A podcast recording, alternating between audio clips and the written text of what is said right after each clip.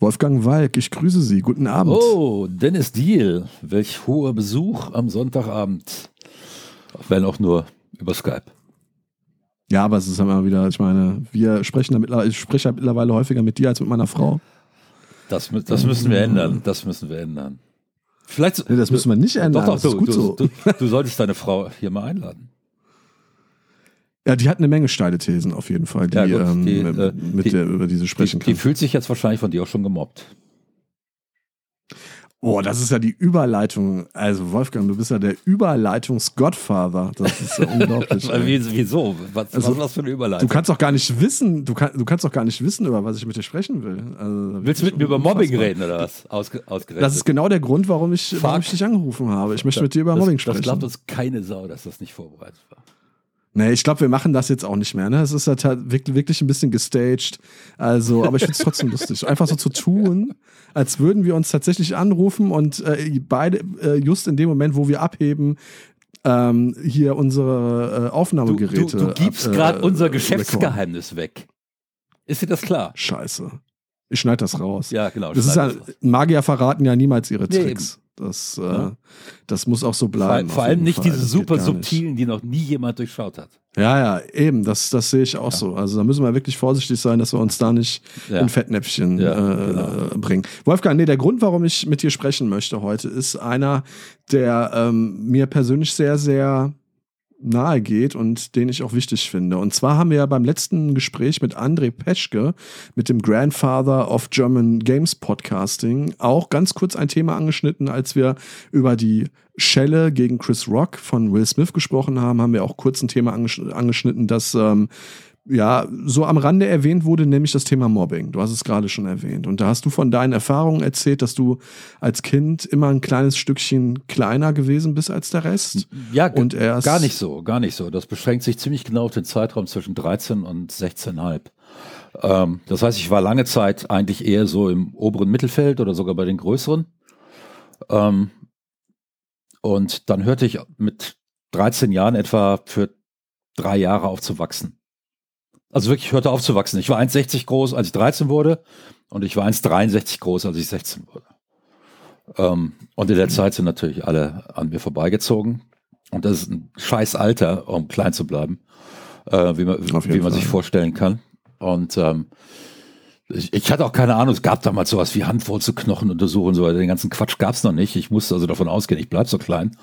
Ähm, und, äh, und auf einmal aber mit, mit 16 Jahren ziemlich eigentlich ja sehr genau um meinen 16. Geburtstag herum merkte ich, wie sich langsam wieder was bewegte.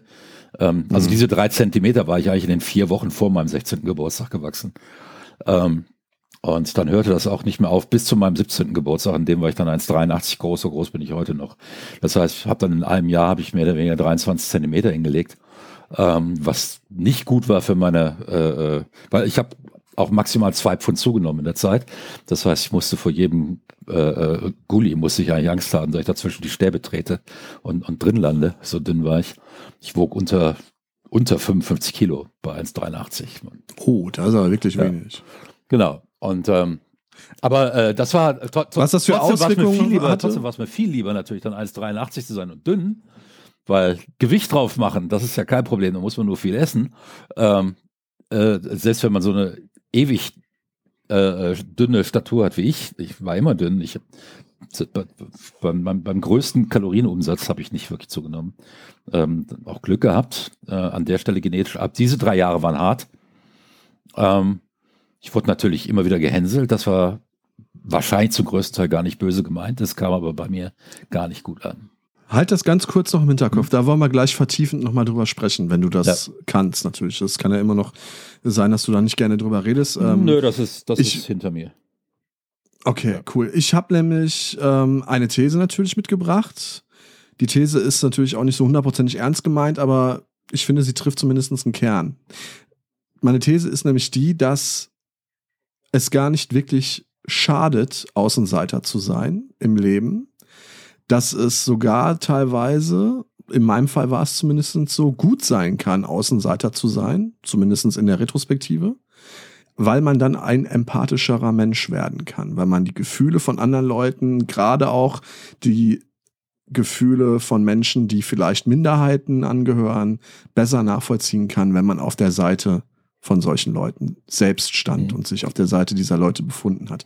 Dass das natürlich eine These ist, die nicht allgemein wie eine Blaupause auf Menschen äh, gestülpt werden kann, ist auch klar. Ich meine, man, äh, man stelle sich nur diese ganzen, ja, wie soll ich sagen, diese ganzen schwergestörten Amokläufer vor, die ja auch sich selbst immer als Außenseiter gesehen haben. Also auf die passt das ja nun wirklich nicht, dass es irgendwie empathischere Menschen geworden sind. Aber wenn man jetzt von durch Mobbing und durch ja, durchs Nicht-Dazugehören nicht unbedingt jetzt die größten seelischen Schäden davon trägt, dann glaube ich schon, kann das, kann das helfen, den Blick zu schärfen und aufs Wesentliche zu fokussieren. Und vor allen Dingen auch darauf zu fokussieren, dass man für Menschen einsteht, die an die Seite oder an den Rand der Gesellschaft gedrängt werden, weil man eben selbst dazugehört. Du willst mir also die steile These aufdrücken, dass für eine bessere Gesellschaft mehr gemobbt werden muss. Genau. ähm, mobbt, Bullies dieser Welt, vereinigt euch, mobbt mehr, es kommen bessere Menschen dabei raus. Nein, das ist natürlich Blödsinn. Ja. Aber wir heißen ja nicht umsonst leider Stein. Ja. Ich möchte ganz kurz sagen, wie ich auf dieses Thema, äh, auf die Idee dieses Themas gekommen bin. Es ist ja, hängt jetzt nicht nur mit unserer letzten Folge zusammen. Ich bin heute beim, ähm, beim Twitter durchscrollen auf der Toilette auf einen äh, schönen Tweet gestoßen von Hendrik Haferkamp. Der Mann war mir vorher überhaupt nicht bekannt. Das ist, äh, das ist der Vorsitzende des Instituts für zeitgemäße Prüfungskultur, Koordinator Digitalität am Evangelischen Gymnasium. Er ist Lehrer äh, in Nordrhein-Westfalen. Und der Herr Haferkamp hat getweetet, dass Schulschwimmen für viele Jugendliche die größte Zumutung ist, die man ihnen mental antun kann. Keine Sportart produziert eine vergleichbare Abwesenheitsquote im Sportunterricht. Weiter geht's. Und jetzt wird, äh, wird begründet. Und warum ich das so, bevor ich die Begründung vorlese, Wolfgang, warum ich das so interessant finde, ist folgendes. Ich habe ja vor äh, etwa vier Monaten meine Autobiografie veröffentlicht. Schlage bitte weiter Kämpfer, Herz heißt die. Und ähm, es ist ein autobiografischer Roman, in dem halt auch Coming of Age natürlich eine Rolle spielt, Freundschaften, aber eben auch meine eigene Mobbing-Erfahrungen, ähm, über die wir sicherlich nachher auch noch sprechen werden. Und eine dieser Mobbing-Erfahrungen hat natürlich mit meinem Gewicht zu tun, denn anders als du war ich, ich war zwar auch zu klein und bin es immer noch eigentlich, aber ich war halt auch vor allen Dingen zu dick. Und ich habe das Schulschwimmen gehasst wie die Pest. Also ich habe generell Schulsport gehasst wie die Pest, aber Schwimmen war für mich halt einfach also, das war der absolute Endgegner, vor dem ich am allermeisten Angst hatte und der mich immer wieder dazu gebracht hat, unter Tränen dem Unterricht fortzubleiben, fortbleiben zu wollen. Und ähm, warum, das begründet Herr Haferkamp folgendermaßen. Als Sportlehrer erlebe ich seit Jahren wachsende Fehlquoten beim Schulschwimmen in höheren Jahrgängen. Immer wenn das Schwimmen verpflichtend ist, führt das zu großen psychischen Belastungen bei all denen, die mit ihrem Körper nicht im Reinen sind. Das waren in früheren Zeiten einige Jugendliche. Nun, und das ist, finde ich, ist sehr interessant, ist es fast die Hälfte. Mittlerweile sprechen die Schülerinnen und Schüler das Thema offen an. Schwimmen rund um die Pubertät geht für sie überhaupt nicht zusammen. Ja. Gründe für das Fernbleiben, ganz kurz, dann bin ich hier auch fertig und das finde ich sehr wichtig, weil auch das ist exakt, äh, deckt sich exakt mit meiner Erfahrung. Das gemeinsame Umziehen von Mitschülerinnen, die enge, körperbetonte Badebekleidung, das fast Nacktsein vor der Lehrkraft und so weiter. Und das alles wird als Demütigung beziehungsweise schamauslösend empfunden.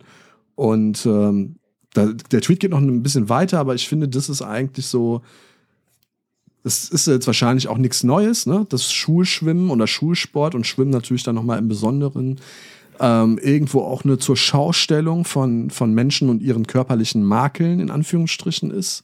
Aber er bringt sie einfach so wunderbar auf den Punkt und hat da einfach nochmal meine bereits lang, lang vergessene Gefühlswelt von damals getriggert und habe mich sofort in meine Schulzeit von damals zurückversetzt gefühlt, als ich das gelesen habe. Nicht im Negativen, sondern auch so, aha, guck mal, da hat ein Lehrer begriffen, warum es vielleicht tatsächlich besser wäre, vielleicht solche, naja, wie soll ich sagen, teilweise dann noch schon brüskierenden, demütigenden Unterrichtseinheiten vielleicht demnächst einfach mal ja. sein zu lassen. Wolfgang. Wobei ich da jetzt auch mal gern die Frage an die Kultusministerien stellen möchte. Welcher Teufel hat euch geritten, den Schwimmunterricht abzuhalten, wenn die Kids schon 14, 15 sind? Als ich zur Schule ging, wir sind in der vierten Klasse in den Schwimmunterricht äh, gegangen, ein halbes Jahr und dann nochmal in der sechsten.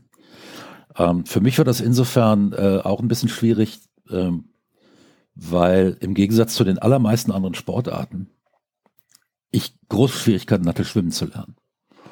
Ähm, ich weiß nicht, woran das lag. Keine Ahnung, vielleicht hatte ich einfach Angst, habe mir das nicht zugetraut.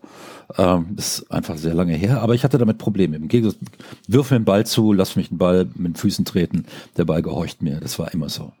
Ähm, wesentlich besser als dem, als dem Schnitt. Ähm, nicht so, dass ich hätte Profi werden können oder so, um Gottes Willen, aber ähm, ich habe lange Fußball gespielt, Handball. Ich war in der Schule dann im Sport in der Basketball AG und war da sicher auch einer der Besten. Ähm, also das war eine Sache, äh, wo ich letzten Endes keine Traumatisierung erlebt habe. Ähm, Schwimmunterricht war bloß damals vorpubertär. Und das sollte ja auch sein. Und ich denke, vierte Klasse ist fast schon zu spät. Die sollten in der ersten Klasse in Schwimmunterricht. Da lernen sie es am schnellsten. Ähm, es ist wichtig, dass Menschen schwimmen lernen. Das ist einfach auch eine lebensrettende äh, äh, Qualifikation. Im Zweifelsfall ja, sowohl passiv für mich selbst, lebensrettend, wenn ich mal in den See falle, ähm, und natürlich aktiv, wenn irgendjemand einen Krampf kriegt im See und ich kann rausschwimmen, kann die Person äh, ähm, und so weiter. Also ich verstehe nicht, warum das nicht äh, wesentlich früher. Und in dem Augenblick würde das auch körperlich noch kein großes Problem sein, weil sechs, sieben, achtjährige da an der Stelle noch komplett ähm, äh, uninteressiert sind an solchen Dingen. Ähm, wir haben heute zusätzlich das Problem, dass die Quote der äh, stark übergewichtigen Kinder viel höher ist als früher, weil wir auch ein Ernährungsproblem haben in Deutschland, ein äh, Problem der Aufklärung über Ernährung.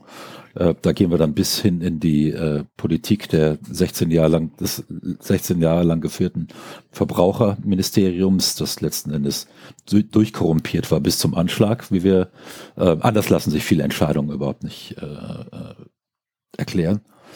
Aber um jetzt mal auf die Kids zurückzukommen an der Stelle, die da betroffen sind, die haben natürlich komplett recht. Das ist eine Phase, in der jeder Mensch, ich habe das in meinen eigenen Kindern gesehen, mit 10, 11 sind die noch völlig unbefangen an der Stelle, so mit 12 wird das anders. Ähm, da kriegen die auf einmal ein Bewusstsein dafür, dass ihr Körper sich jetzt verändern wird, beobachten, wie sich das bei anderen verändert, welchen die früher dran sind, früher reif sind, ähm, welchen die eher an die Normmaße oder an die Schönheitsnormmaße äh, heranwachsen und welche, die davon vielleicht wegwachsen. Ähm, und äh, da wird das alles äh, schwierig und ich weiß nicht, welche Vollidioten da in den Kultusministerien sitzen und sagen, ja, dann lass uns genau in der Zeit Schwimmunterricht machen. Ähm, also es ist ja nicht nur, äh, genau, also ich stimme dir zu 100 Prozent zu. Ich glaube, das wird eine Folge, wo wir uns wenig streiten müssen, sondern wo wir viel äh, Konsens herstellen können. Ähm, ich, ich stimme dir, ich stimme dir in allen Punkten zu. Es ist natürlich auch so, Schulsport als solcher, wenn man unsportlich ist, ich war äh, als Kind extrem unsportlich, der ist schon die Hölle. Ja. Und ähm, der ist einfach auch schon so.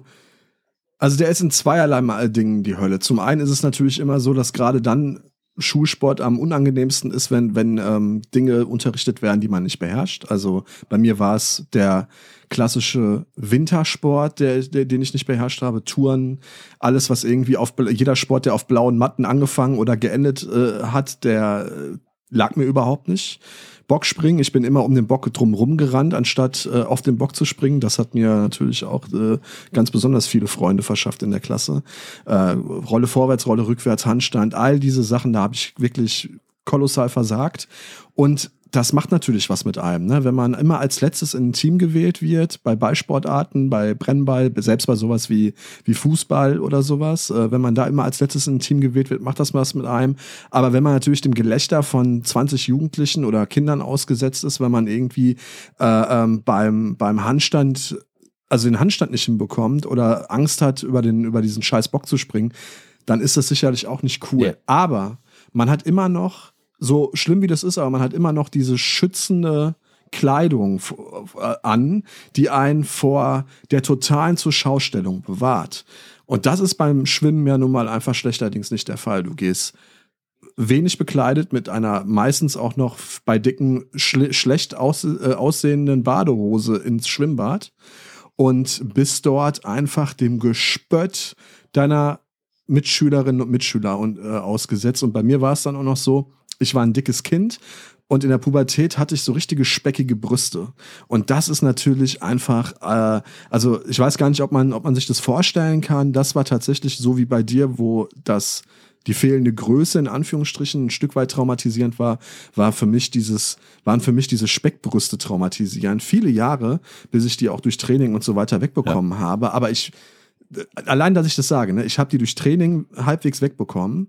Äh, generell habe ich mir auch Selbstvertrauen später durch mein Aussehen angeeignet. Ich wollte anders aussehen später. Ich habe mich von oben bis unten tätowieren lassen und so weiter. Wollte zeigen, hier pass auf, ich bin eine imposante Erscheinung und ich lasse mir nichts mehr gefallen. Aber damals ähm, war das ein absolut, war das ein absolut immer wieder traumatisierendes Erlebnis für diese, für diesen körperlichen Makel, für den ich ja nichts konnte, ja. ausgelacht und beschimpft zu werden.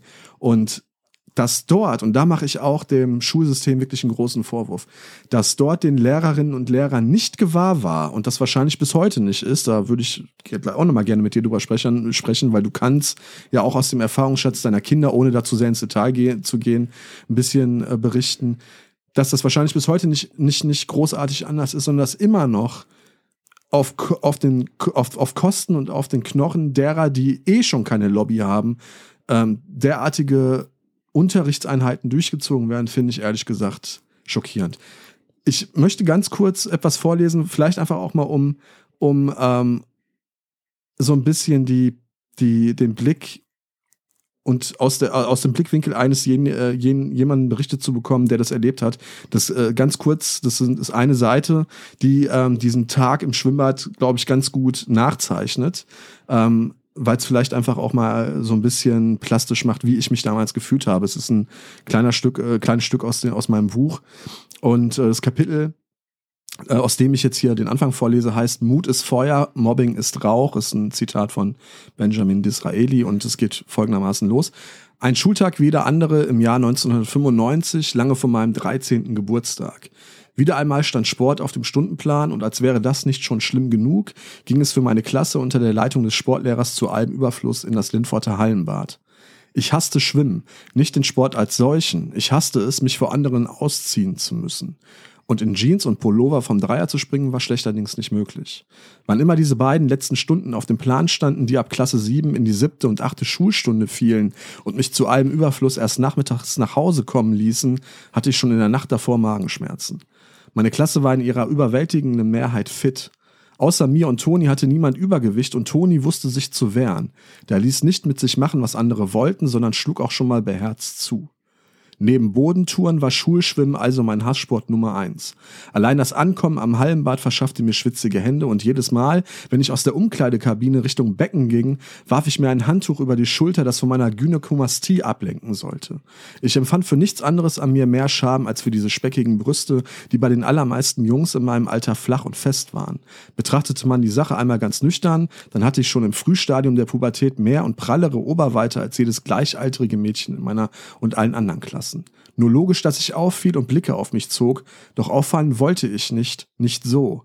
Nicht unter diesen Umständen, nicht vor Jugendlichen und einem Lehrer, der sich zwar nicht spöttisch an dem Bodyshaming der Mitschüler beteiligte, aber auch nichts dagegen unternahm. Dann geht's halt weiter. Also ich glaube, das verdeutlicht einfach nochmal, wie man sich halt in so einer Situation fühlt. Ja. Mit noch nicht mal 13. Also was ich daran ähm, bestätigen kann und äh, was ich äh, dazu jetzt äh, zu sagen habe, kommt sowohl aus meiner eigenen Erfahrung, äh, wobei ich sagen muss, dass ich da tatsächlich ein paar positive Erfahrungen hatte mit meinen Lehrern. Ähm, gar nicht so sehr in Bezug auf mich, sondern in Bezug auf andere. Kinder sind einfach grausam. Ähm, und auf der anderen Seite negative Erfahrungen, die ich vor allen Dingen äh, mit der Lehrerin eines meiner Kinder hatte. Ähm, ich werde da nicht spezifisch darauf eingehen, welches der Kinder es war, ist auch egal. Ähm, erstmal zu meinen Erfahrungen. Wir hatten einen sehr jungen Sportlehrer, Herr Ahelger, falls er das mal hören sollte, er lebt noch. Ähm, werde ich nicht vergessen. Wie gesagt, ich hatte keine Probleme mit Sport an sich. Bodentouren habe ich auch nicht gemocht und ich war da auch nicht besonders gut. Aber es wurde auch relativ selten gemacht, bei Jungs sowieso nicht. Ähm, das war zu meiner Zeit noch so, da wurde bei, mit Jungs mehr Leichtathletik gemacht. Ich war zwar nicht der Schnellste, ich war sogar ziemlich langsam, aber ich konnte dennoch relativ weit springen. Ich konnte den Schlagball sehr weit werfen. Ähm, das heißt, ich bekam da in aller Regel zumindest meine Siegerurkunde bei den Bundesjugendspielen. Und ich weiß, dass die ein Horrortag für viele Kinder in Deutschland sind und waren. Und ich hoffe, man hat sie abgeschafft inzwischen. Ähm, und wie gesagt, beim Ball, im Fußball konnten wir sowieso, ähm, da zählte ich definitiv zu den drei Besten in der Klasse. Ähm, war auch immer einer der ersten, der gewählt wurde. Das war alles kein, kein, kein Ding. Ähm, was aber unser Sportlehrer, wir, das, wir hatten eben auch so Leute wie dich und das waren nicht mal unbedingt ähm, dann die, die, äh, oder waren nicht alle die, die dann übergewichtig waren. Es gab zu in der Zeit sowieso relativ wenig übergewichtige Kinder. Ich erinnere mich eigentlich nur an einen übergewichtigen Jungen in unserer Klasse, der dann mit der Pubertät diese Übergewicht verlor. Ähm, und ansonsten erinnere ich mich jetzt tatsächlich an keinen. Das waren Zeiten, als McDonalds noch äh, sehr selten gab in Deutschland. Ähm, und auch nicht zu jeder Mahlzeit Cola gereicht wurde. Ähm, was wir hatten, waren natürlich Leute, die unsportlich waren. Ja, die einfach in ihrem Bewegungsapparat äh, nicht so talentiert waren oder durch die Art und Weise, wie sie erzogen wurden, äh, nicht so viel draußen waren, sich nicht so viel bewegt haben, nicht von eigentlich seit frühester Kindheit immer gegen Ball getreten haben, das als etwas ganz Natürliches aufgesogen hatten, so dass sie damit umgehen konnten, aus welchen Gründen auch immer. Und natürlich haben wir gelacht, wenn ähm, einer unserer Klassenkameraden, auch den Namen werde ich jetzt nicht nennen, weil es tut mir heute unglaublich leid und ich, ich nehme an, er hat sehr gelitten und wenn er da mal wieder gegen einen le leicht auf ihn zurollenden Ball, wenn er mal wieder daneben getreten hat, weil er einfach nicht einschätzen konnte, wo der Ball als nächstes war, und das vor allem in seiner Motorik. Das heißt, das konnte er mit Sicherheit, weil er war in Mathematik sehr gut. Ähm, aber er hat das in seiner Motorik nicht umgesetzt bekommen. Ja. Und dann haben wir wieder gelacht. Und das ist natürlich furchtbar, wenn ich heute darüber nachdenke. Äh, tut es mir unfassbar leid. Ähm, hätten wir nicht tun sollen, aber kleine Kinder sind grausam. Was unser Lehrer dann tatsächlich manchmal gemacht hat, dass er das Fußballspiel unterbrochen hat. Und er gesagt hat, so, wir kommen jetzt mal zum Mittelkreis und jetzt erzähle ich euch was. Und dann hat er uns eben erzählt, dass das scheiße ist. Und ich weiß nicht, warum Lehrer das so selten tun. Ich höre das ganz selten, dass Lehrer sowas gemacht haben. Und wir reden hier von 1973. Ja, wir reden ja. nicht von irgendeinem woken Typen, der, sondern wir reden einfach von einem Menschen, der mit Empathie groß geworden ist und diese Empathie besaß und nicht zulassen wollte, dass seine Schüler ausgelacht wurden im Unterricht von anderen Schülern. Der hat auch die Sportnote eher davon gegeben, so was ist die Basisleistung von dem Schüler? Was kann der schon? Was bringt er mit? Und wohin hat er sich entwickelt? Und da konnte es. Das ist eigentlich meines Erachtens nach auch die einzige faire Beurteilungsmöglichkeit. Genau. Und da konnte es sein, dass der Walkert auch mal eine Vier im Sportunterricht bekommen, weil er ein halbes Jahr lang gedacht hat, komm, interessiert mich nicht. Ja. Mhm. Ähm, und jemand anders, der effektiv in fast allen Leistungen schlechter war, der bekam eine Zwei. Ja, und weil er, weil er sich, weil er die Progression höher Weil er sich, also. weil er sich reingehängt hat, weil die Progression erkennbar war, weil er gesehen hat, der strengt sich an hier im Sportunterricht, ja. Äh, und das bekamen diese Kids auch mit und haben sich dann angestrengt, ja. Und irgendwann haben wir auch aufgehört zu lachen. Weil wir das schon auch nachvollziehen konnten, dass das nicht geil ist. Ähm, insofern, äh, es gibt Möglichkeiten für Lehrer. Wenn Lehrer sagen, da stehe ich wehrlos vor, nein, tut ihr nicht. Tut ihr nicht. Ihr müsst authentisch sein. Ihr dürft nicht selbst Witze über andere machen, ja, über deren Aussehen und dann im Sportunterricht verlangen, dass die Kids es nicht machen. Aber wenn der Lehrer in seinem ganzen Auftreten authentisch ist und das überall angeht, ja, und selbst solche Witze nicht macht, dann sehen die Kinder das als Beispiel und dann lernen die daraus. Und zumindest die, die nicht von vornherein psychopathologisch äh, äh veranlagt sind, werden das mitnehmen und werden in ihrem Leben relativ früh dann die Kurve kriegen und sagen, alles klar, darüber wird jetzt nicht gelacht, es wird nicht über Krankheiten gelacht, es wird nicht über äh, körperliche Unfähigkeiten gelacht, wo man einfach mehr mitbekommen hat. Genauso wird ja auch nicht drüber gelacht, wenn einer im Musikunterricht krumm singt. Ja, der kann es wahrscheinlich besser. Ja, ähm, ich lache ja auch nicht über irgendjemanden, der keine Gitarre spielen kann, bloß weil ich das seit meinem 13. Lebensjahr mache. Ähm, es ist also letzten Endes ähm, ist es unglaublich wichtig, dass Lehrer da ein positives Beispiel abliefern. Ein anderes, eines meiner Kinder wurde gemobbt in der Schule, mächtig. Ähm, es war körperlich dem Mobber heillos unterlegen. Heillos. Und es war das einzige Kind in der ganzen Klasse, das, und darauf bin ich super stolz, diesem Mobber Parodie bot. Das einzige Kind. Und weil dadurch in der Klasse natürlich Streit entstand, weil sie eben Parodiebot und nicht wie alle anderen Kinder sich diesem Mobber unterwarf. Deshalb ähm, bekam sie Ärger mit der Lehrerin. Weil sie sich gewehrt Weil hat. sie sich gewehrt hat. Mit welcher Begründung bekamen sie Ärger? Ich meine, das ja, ist ja absolut. Weil sie dadurch Unruhe in die Klasse gebracht hat. Und ich werde auch erzählen, wie Geschichte geendet hat. In der, das war in der fünften und sechsten Klasse. In der siebten bekam äh, sie einen neuen Lehrer, einen Klassenlehrer. Der Klassenlehrer hat damit ganz schnell aufgeräumt. Der Klassenlehrer hat diesen Typen immer wieder und wir haben damals Briefe geschrieben ans Kollegium. Wir haben gesagt, wenn das so weitergeht, der Junge ist hilflos. Dem Jungen muss geholfen werden. Alles, was er lernt in der Klasse ist, dass das okay ist, was er tut. Und damit wird, Klar. Und damit wird er scheitern im Leben. Und dann ähm, war also da der, der, der, der, der Lehrer, der dann dagegen anging und der dann auch richtig Ärger mit den Eltern bekam, vor allem mit der Mutter. Der Vater war, glaube ich, damals schon im Knast oder so, keine Ahnung. Ähm, und dann wurde der Junge, weil seine Leistungen auch zu wünschen übrig ließen, eine Klasse zurückversetzt. Und wenige Monate später flog er von der Schule, weil er einen Mitschüler vor eine einfahrende Straßenbahn geschubst hatte. Ach du Heilig. Ähm, Gott sei Dank ist da nicht wirklich was Schlimmes passiert, aber das war effektiv ein Mordversuch. Ja. Inzwischen weiß ich sicher, dass der Junge mindestens zweimal im Knast saß. Der ist 22 Jahre alt. Der saß mindestens zweimal im Knast, das war der Stand vor drei Jahren. Gut, dass aus den Leuten wahrscheinlich keine Knor Chorknaben mehr werden, ist ja auch klar irgendwo. Ja, ne? klar, Also aber- ich meine, wenn du so ein Verhalten Aber, aber, an Tag aber legst. weißt du, wenn da die Klassenlehrerin von vornherein gesagt hätte, das geht so nicht, der unterdrückte die, Ja, der, der prügelt sich hier die ganze Klasse in den Gehorsam. Und das einzige Kind, das die, war das kleinste Kind in der Klasse, unterwirft sich nicht. Und anstatt sich schützend davor zu stellen, sagt sie ja, äh, das Kind hat so eine laute Stimme, das stört ihn. Außerdem stammt seine Familie aus Sizilien, da muss man kulturell Rücksicht nehmen. Nein, muss man nicht. Auch in Sizilien ist Mobbing nicht in Ordnung. Ähm, ja, das ist Rassismus. Den Sizil Sizilianern zu unterstellen, dass sie Mobbing in Ordnung finden, dass es bei denen völlig an der Tagesordnung liegt, das ist blanker Rassismus. Blanker Rassismus.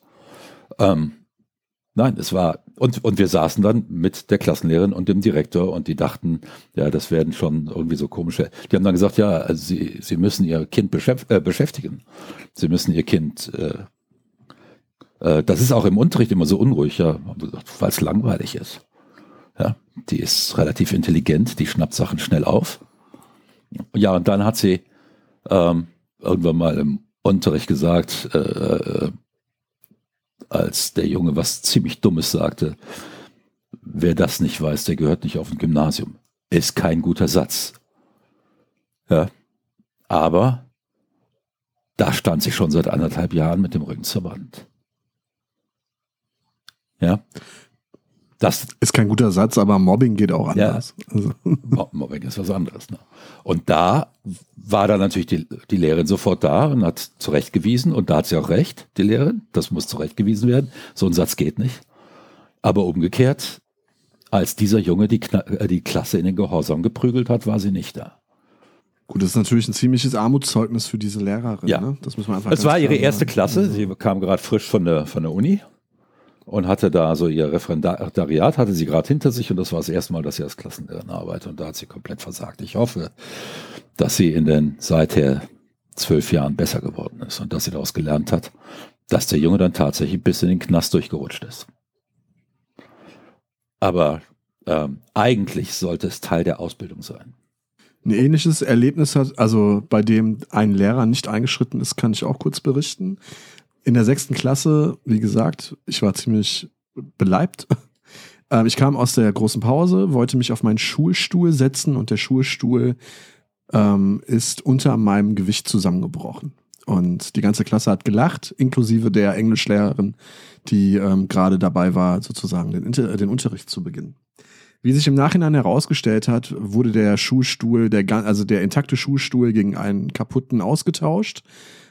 Ähm, also man hat im Prinzip mich reingelegt, im wahrsten Sinne des Wortes, hingelegt. Und ähm, was mich wirklich schockiert hat, schon als äh, ähm, damals Elfjähriger, zwölf, wie alt ist man in der sechsten Klasse? Wahrscheinlich so elf, zwölf. Dass meine Englischlehrerin vorne an der Tafel stand und mitgelacht hat. Und das ist so ein Moment, den vergisst du auch nicht. Also, die hat nicht gelacht, weil sie es lustig fand. Das hat man gesehen. Die hat aus Mitleid gelacht. Und das hat noch mehr wehgetan irgendwo, weil das kannst du tatsächlich auch als Kind ziemlich genau unterscheiden, wenn du ein bisschen, wenn du ein bisschen Antennen äh, hast für Zwischenmenschliches. Und man hat ihr angesehen, weil es eigentlich auch eine total liebe Frau war. Und sie, und ihr war das unangenehm. Das ist ja ganz klar. Aber man hat ihr angesehen, dass sie aus Mitleid lacht. Und es gab keinerlei ähm, auflösende Worte von ihr. Also nach dem Motto, jetzt beruhigt euch mal wieder und äh, dem Dennis mal jemand auf die Beine helfen, weil natürlich liegt man erstmal da mit seinem Arsch auf, dem, auf, auf den Fliesen und versucht sich so zu orientieren, ist erstmal total ähm, ja, benommen vor Scham. Aber da kam nichts. Also der Unterricht ging dann einfach normal weiter. Und das sind so Momente, wo ich mir denke, ey Leute, ihr seid doch nicht umsonst auch Pädagogen. Also ihr, es geht ja nicht nur um Wissensvermittlung, die macht ihr schon teilweise oder die habt ihr teilweise schon nicht vernünftig gemacht. Was aber auch an den vermaledeiten Lehrplänen lag und ähm, an dem generell maroden Schulsystem meines Erachtens nach. Aber dann kommt doch wenigstens eurer verdammten pädagogischen Pflicht nach, ob jetzt in deinem Fall oder in meinem Fall, und helft den Kindern irgendwie Anschluss zu finden und sorgt dafür, dass Gelächter auf Kosten von, von Einzelnen einfach ausbleibt oder sofort im Keim erstickt wird. Und das ist den Leuten klar gemacht, dass es nicht cool ist. Darf ich dich fragen, was das für eine Schule war? Es war die Realschule. Hm. Realschule ist doch, das sind doch Lehrer, die, nee, nur, nur Gymnasium sind Lehrer, die erst ein Fach studieren und dann so eine pädagogische Zusatzausbildung machen. Ne? Realschule, das sind, Weiß ich nicht genau. das sind Leute, die von einer pädagogischen Hochschule kommen. Das sollten die jetzt eigentlich gelernt haben. Aber wie, du bist ja auch schon 40. Und äh, Mobbing ist so ein Thema, das lange ja auch total tabu war. Ne? Das, da hieß es ja, du musst ja halt, äh, äh, bleib einfach, wehr dich nicht, bleib unauffällig, dann passiert dir auch nichts. Das war das, was meine Mutter ähm, uns Kindern immer beigebracht hat. Und das war das, was ihr Vater ihr beigebracht hat. Meine Mutter war Einzelkind. Und ähm, das war etwas, von dem ich gelernt habe, dass es grundfalsch ist. Wirklich grundfalsch ist. Man muss den Preis hochtreiben wenn man von Mobbern verschont werden will, muss man es für sie zu teuer machen. Und ähm, aber gut, das lernst du dann erst im Laufe des Lebens. Und das habe ich meinen Kindern auch immer gesagt. Ich habe gesagt, der Preis muss hoch sein. Ja, wenn einer euch mobbt, muss der Preis hoch sein. Und, ja, eigentlich muss der Mobber Angst vor ja, dir haben. Und das, also und das, und das, ist eine, und das ist eine Sache, die hat mein, meine Tochter deutlich besser gelernt ähm, als mein Sohn und früher. Meine Tochter hat teilweise die Jungs angegriffen, die meinen Sohn, und mein Sohn ist zwei Jahre älter, die meinen Sohn attackiert haben. Den hat, ja. Also mein Sohn stand da am Schulhof und hat gesagt, sei vorsichtig, kommt meine kleine Schwester.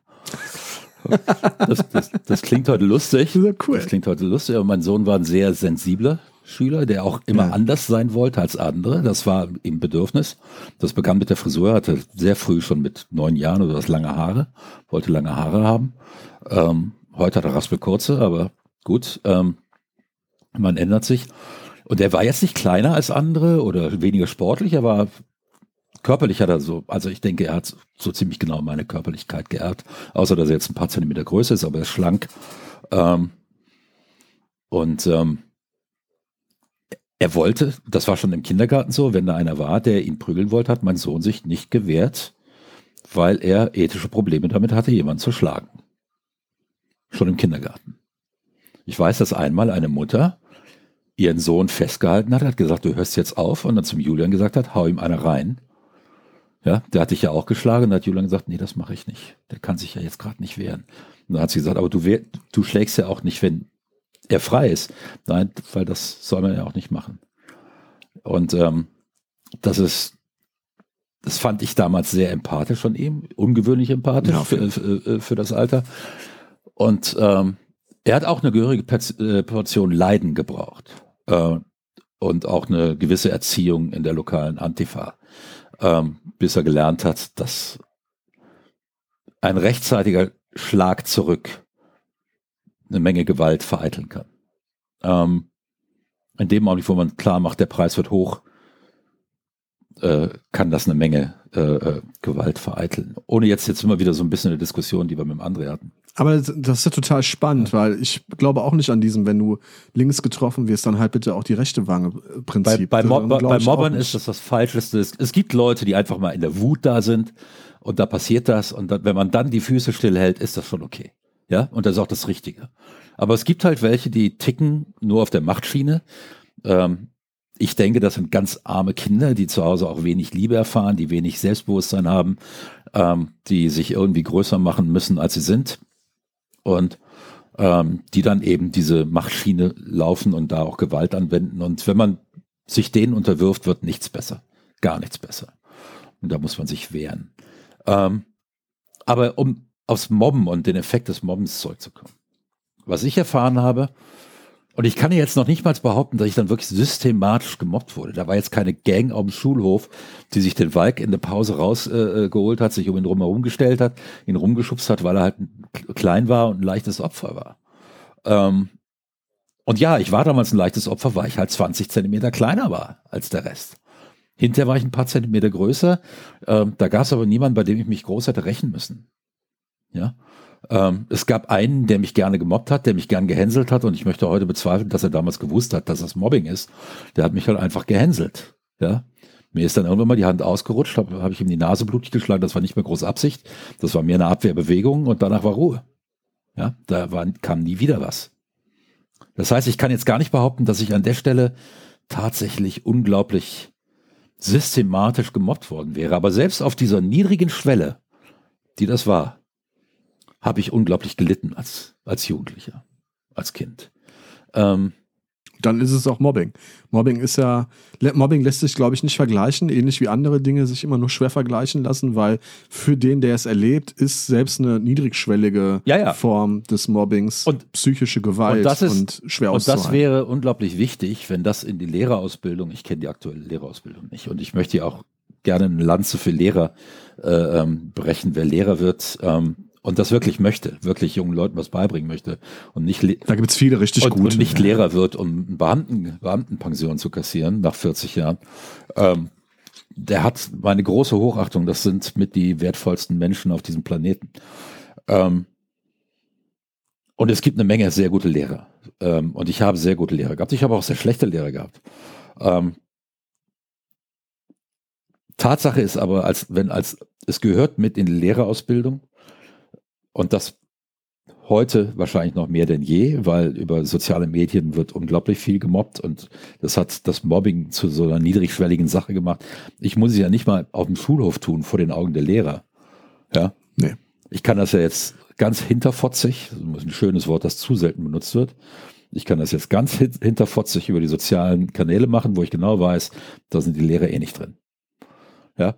So. Das wäre halt jetzt meine nächste Frage gewesen, und, und ne, das, ne, was du glaubst, wie sich das verändert ja, und das Ist, das und das ist eine meiner Forderungen. Erstens, es muss in die Lehrerausbildung ganz massiv rein, wie das funktioniert, welche Folgen das hat und was man dagegen tun kann. Zweitens, jeder Lehrer muss auf jedem sozialen Kanal sein und muss zusehen, dass er sich da in die Chatgruppen seiner Kinder, äh, seiner Schüler äh, äh, äh, irgendwie reinbringt. Ja. Ähm, Anonymisiert vor allen Dingen, nicht als nicht mit seinem Lehrerprofil. Ja, genau. Das wäre, glaube ich, an, an, anonymisiert nicht so clever. Und dann einfach mal mitkriegen, was da abgeht und dann eben ganz subtil im Unterricht darauf hinwirken, so wie das unser Lehrer Ahelger gemacht hat, ähm, den ich dafür umarmen könnte jeden Tag, ähm, dass er uns eben beigebracht hat, was für Arschlöcher wir waren. Und das hat er uns aber nicht beigebracht, indem er gesagt hat, ihr seid Arschlöcher, sondern er hat gesagt, so und jetzt überlegt einfach nur ganz kurz, was, wie würdet ihr euch fühlen, wenn ihr das wärt? Ja, ja. Wie würdet ihr euch fühlen, wenn ihr irgendwie nicht gut Fußball spielen gelernt hättet? Ja, wenn ihr das körperlich nicht so mitbekommen hättet. Und äh, das, das wäre jetzt, und dann würdet ihr so verlacht. Oder stellt euch vor, in Mathe, in der ihr nicht so gut seid, da wäre es einfach die soziale Norm. Ich weiß, damals habe ich das erste Mal diesen Begriff. Die soziale Norm, dass jemand, der schlecht in Mathe ist, der wird ausgelacht. So, und jetzt kommt der Walter an. Ja, das war der, der gerne mal am Ball vorbeigetreten hat. Jetzt kommt der Walter an. Name von der Redaktion ge äh, äh, geändert. ähm, und lacht euch die ganze Zeit aus, wenn ihr einen Dreisatz nicht hinkriegt. Wie würdet ihr euch fühlen? Ja? Die ganze Klasse, jeder, der einen Dreisatz kann, lacht euch aus, weil ihr es nicht hinkriegt. Wie würdet ihr euch. Und das war sehr effektiv. Das war sehr effektiv. Ich glaube, dass die allermeisten von uns wirklich, und ich kriege das ja auch mit bei Klassentreffen und so weiter, die allermeisten von uns sind anständige Menschen geworden. Ja? Äh, einigermaßen erfolgreiche sowieso, weil wenn du 1980 Abitur gemacht hast, dann gehörtest du immer noch zu den obersten 15 Prozent oder sowas. Ja, damals hat die Mehrheit noch 50 Prozent haben, haben Hauptschulabschluss gemacht, 30 bis 35 Prozent Realschulabschluss. Das war schon ein höherer Abschluss damals und ähm, 10 bis 15 Prozent sind aufs Gymnasium gekommen, haben, haben ein Abitur gemacht. Das ist mein Abitur nichts mehr wert jetzt das, von 2002. Das, das, das, das, heißt, wenn man dann hinter nicht eine Menge fragwürdige Entscheidungen getroffen hat, so wie ich, dann stand einem der Weg zu Wohlstand von vornherein offen. Da gab es keine, da gab es kaum eine Möglichkeit, nicht irgendwie mal da zu landen, zumindest mit einem eigenen Haus und einer Familie und einem schönen äh, Wagen. Nicht jeder ist Millionär geworden, aber äh, arm ist von denen keiner. Ähm, und das, das lief eigentlich damals relativ gut. Ich bin diesen Lehrern sehr dankbar. Und wie gesagt, ich denke, es gehört zur Ausbildung, weil heute äh, das Ganze durch diesen intensiven sozialen Austausch in sozialen Medien noch viel schlimmer ist. Früher konntest du, wenn du wenn du der warst, der am Ball vorbeigetreten ist, gab es noch drei andere in der Klasse, die auch am Ball vorbeigetreten äh, sind. Ja, und dann hast du vielleicht mit denen eine Band gegründet. Oder, oder irgendwas anderes gemacht. Ja, irgendwie, irgendwie gab es eine Möglichkeit äh, da drumherum. Die musstest du ja. Andere Außenseiter zu finden, mit denen man dann eine, Freund, eine Clique ja, bildet. Genau. Das, äh, oder viele, viele, viele haben angefangen, Computerspiele zu programmieren. Das weiß ich sicher. Ja, mhm. das weiß ich sicher. Ich weiß, als wir das erste Mal bei Blue Bytes auf den Sportplatz gegangen sind, um Fußball zu spielen, ähm, da konnte kaum einer einen Ball treffen. Ja, das war, es war so, ja. Aber natürlich hat da keiner gelacht. Das, ja, wir haben gelacht, aber wir haben Spaß dabei gehabt, ja. Ihr habt alle untereinander gelacht, ja. weil ihr alle schlecht wart. Ja, ich nicht, aber ähm, und es, und es gab noch gut, zwei, drei andere, ähm, aber das war dann jetzt auch nicht so, dass du dann gesagt hast, alles klar, ich schnapp mir einen Ball, spiel die alle aus, mach die lächerlich und schieb den Ball ins Tor. Nee, Darum, darauf kommt es ja auch nicht, cool. darauf kommt's ja auch nicht mehr an, wenn du Mitte 30 bist. Was willst du beweisen? Ja. ja? Also kickst du da und, und freust dich, dass du dich mal wieder bewegst und kickst und, und das alles. Und das ist ja auch etwas, was man den Kids, falls ihr Kids zuhören, immer klar machen muss. Es wird besser. Ja? Es wird besser. Ganz sicher. Du wirst mit 25 nicht mehr dafür ausgelacht, dass du ein bisschen dicker bist. Oder auch dicker bist. Du wirst mit 25 nicht mehr dafür ausgelacht, dass du vor dem freistehenden Tor den Ball am Tor vorbeischiebst. Du, das ist so nicht mehr. Oder ist das dir so gegangen? Mit, naja, ich habe ja dann angefangen, also wie ich äh, eingangs erwähnt ja. habe, äh, mir, sagen wir mal, ordentlich Selbstvertrauen drauf zu ja. schaffen. Ne? Also mit 14 habe ich das erste Mal zurückgeschlagen bei einem Bully, äh, bei einem Mobbing-Erlebnis, äh, das wirklich von allen das krasseste war. Da habe ich dann ausgeholt und dem Bully äh, auf, auf die Fresse gehauen. Ich hab, hab dem vor der versammelten Klasse die Nase gebrochen und dann war Feierabend. Ja. Danach war ich in der Klasse, äh, danach hat man mich in Ruhe gelassen.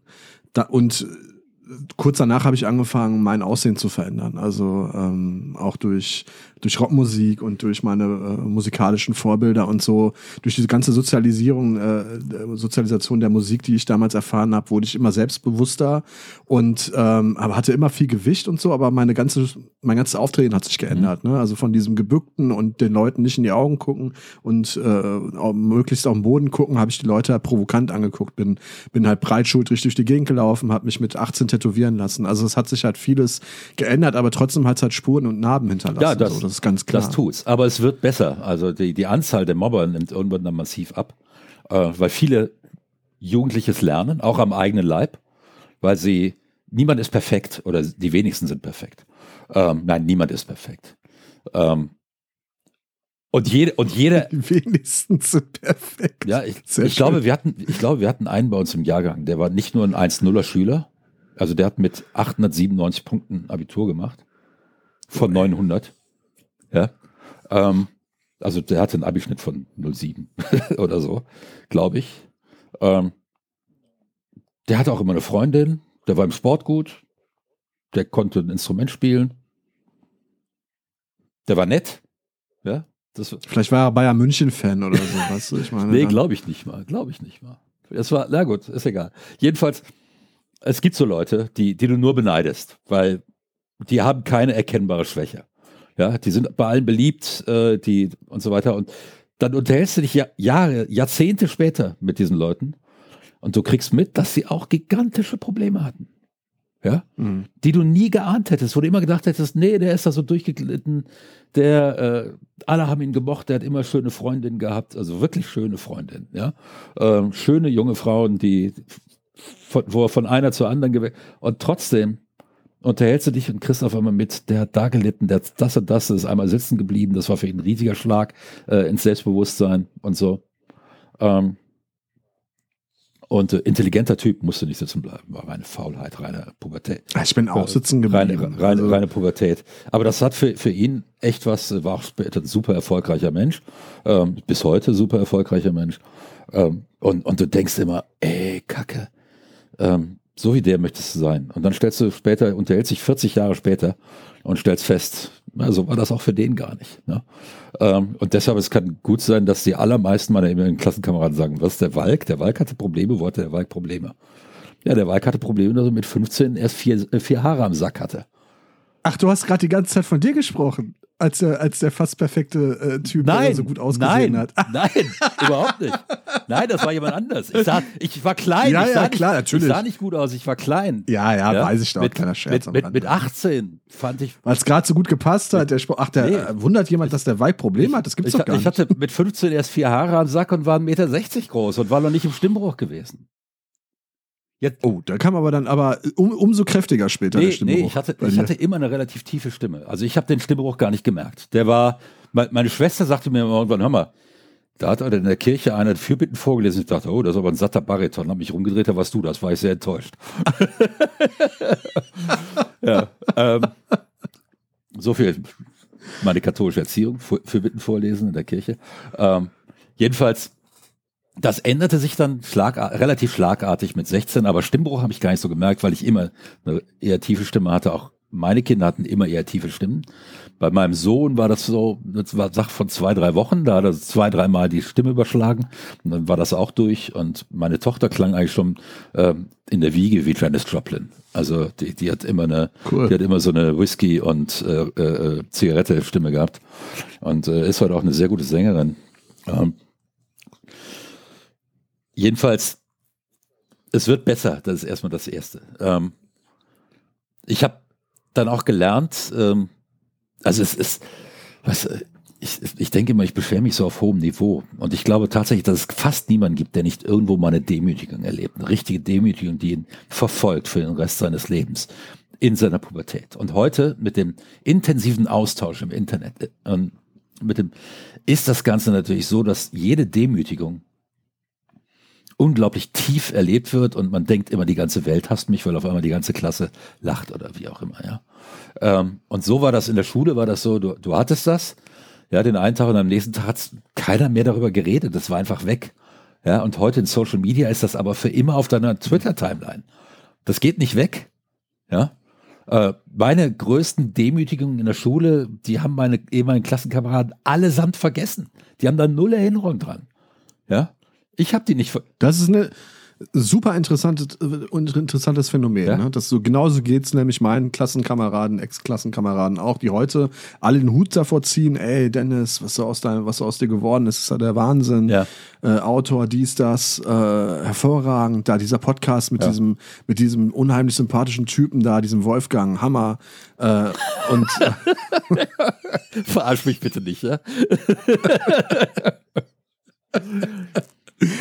Aber wenn ich dann, wenn ich dann so denke, ey, du blödes Arschloch, damals äh, war dir doch scheißegal, was mit mir ist. Da, die können sich da einfach nicht mehr dran erinnern. Das war für die eine, ein, ein Scherz auf meine Kosten von Tausenden, Ja. die die natürlich vergessen haben. Das Ding ist, wir vergessen das aber nicht. Die, die gemobbt werden, die verge oder die gemobbt worden sind, das ist ja bei mir lange, schon lange nicht mehr der Fall, die vergessen sowas nicht. Ne? Und das nochmal vielleicht auf meine Eingangsthese zurückzukommen. Und ich glaube, dass das wir- gut ist. Sollten wir langsam tun, ist schon 50 Minuten her. Ja, nach, nach 50 ich glaube, dass es gut ist, dass Ähm, man das nicht vergisst, weil hat es dich nicht auch zu einem besseren Menschen werden lassen oder zu einem empathischeren Weiß Menschen? ich nicht. Ich glaube, ich bin genetisch relativ empathisch auf die Welt gekommen. War ich relativ früh, ähm, immer wenn beim Fußball einer äh, umknickte oder sowas oder gefault wurde, bin ich hin. Ich habe mich im Handball, Handball ist ja ein trock, wirklich ein tro trockener, harter Sport. Wenn ich einen etwas zu hart anpacken musste, weil ich zu langsam war, ähm, was dann immer mein Fehler war, ähm, ich habe mich entschuldigt. Ich habe mich jedes Mal entschuldigt. Ja. Ähm, was dazu führte, dass ich, als ich besser wurde ähm, und ich merkte, ich bin jetzt zu spät, habe ich nichts mehr gemacht, habe ich den sein Tor werfen lassen. Ja? Er war besser als ich, habe ich akzeptiert. Das, ähm, ich war in der Deckung allerdings ziemlich schneller. Ich war immer auf den ersten drei, vier Metern schnell. Danach wurde ich langsam im Verhältnis zu anderen. Aber auf den ersten drei, vier Metern war ich schnell und das hat mir sehr geholfen. Und dadurch passierte bei mir auch nicht viel. Also pro Spiel ein, zwei Tore, die durch mich verschuldet wurden. Es gibt sechs Positionen. Wenn der Gegner nur zwölf Tore wirft, dann gewinnst du hoch. Ja, also ähm, ich war dann, ich war, war, ein, war ein guter Verteidiger. Ähm, aber wenn es einer geschafft hat, mich auszugucken, dann habe ich das akzeptiert und äh, habe äh, ähm, und wie gesagt, wenn was passiert ist, wenn sich einer wehgetan hat, habe ich mich entschuldigt. Ähm, wollte ich nie, tat mir auch wirklich leid. Ich habe mich nicht entschuldigt, um da irgendwie, sondern weil mir das in dem Augenblick leid hat, weil ich ja auch Stürmer war. Ich wusste ja, wie weh das tat in dem Augenblick. Ähm, und ich wollte selbst nicht so angefasst werden. Und das ist ja mal eigentlich nur das. Die Vorstellung, die irgendwo in dir verankert ist, ist okay, was wäre, wenn dir das jetzt passiert wäre? Würde es gefallen? Nein. Diese alte Kantsche oder meinetwegen auch jesuanische oder wie auch immer Maxime, ähm, behandle jeden so, wie du behandelt werden möchtest. Das, so der kategorische Imperativ. Genau, das oder? ja. Ja, ja, genau. Bloß Kant erhebt das dann noch zu einem, äh, nicht nur zu einem sozialen Interaktion, sondern zu einer, aus der sich eine allgemeine Gesetzgebung eben ableiten äh, lässt. Mhm. Ähm, beziehungsweise er sagt eben, so wie du dich verhältst, äh, du solltest dich so verhalten, dass man daraus eine allgemeine Gesetzgebung ableiten kann.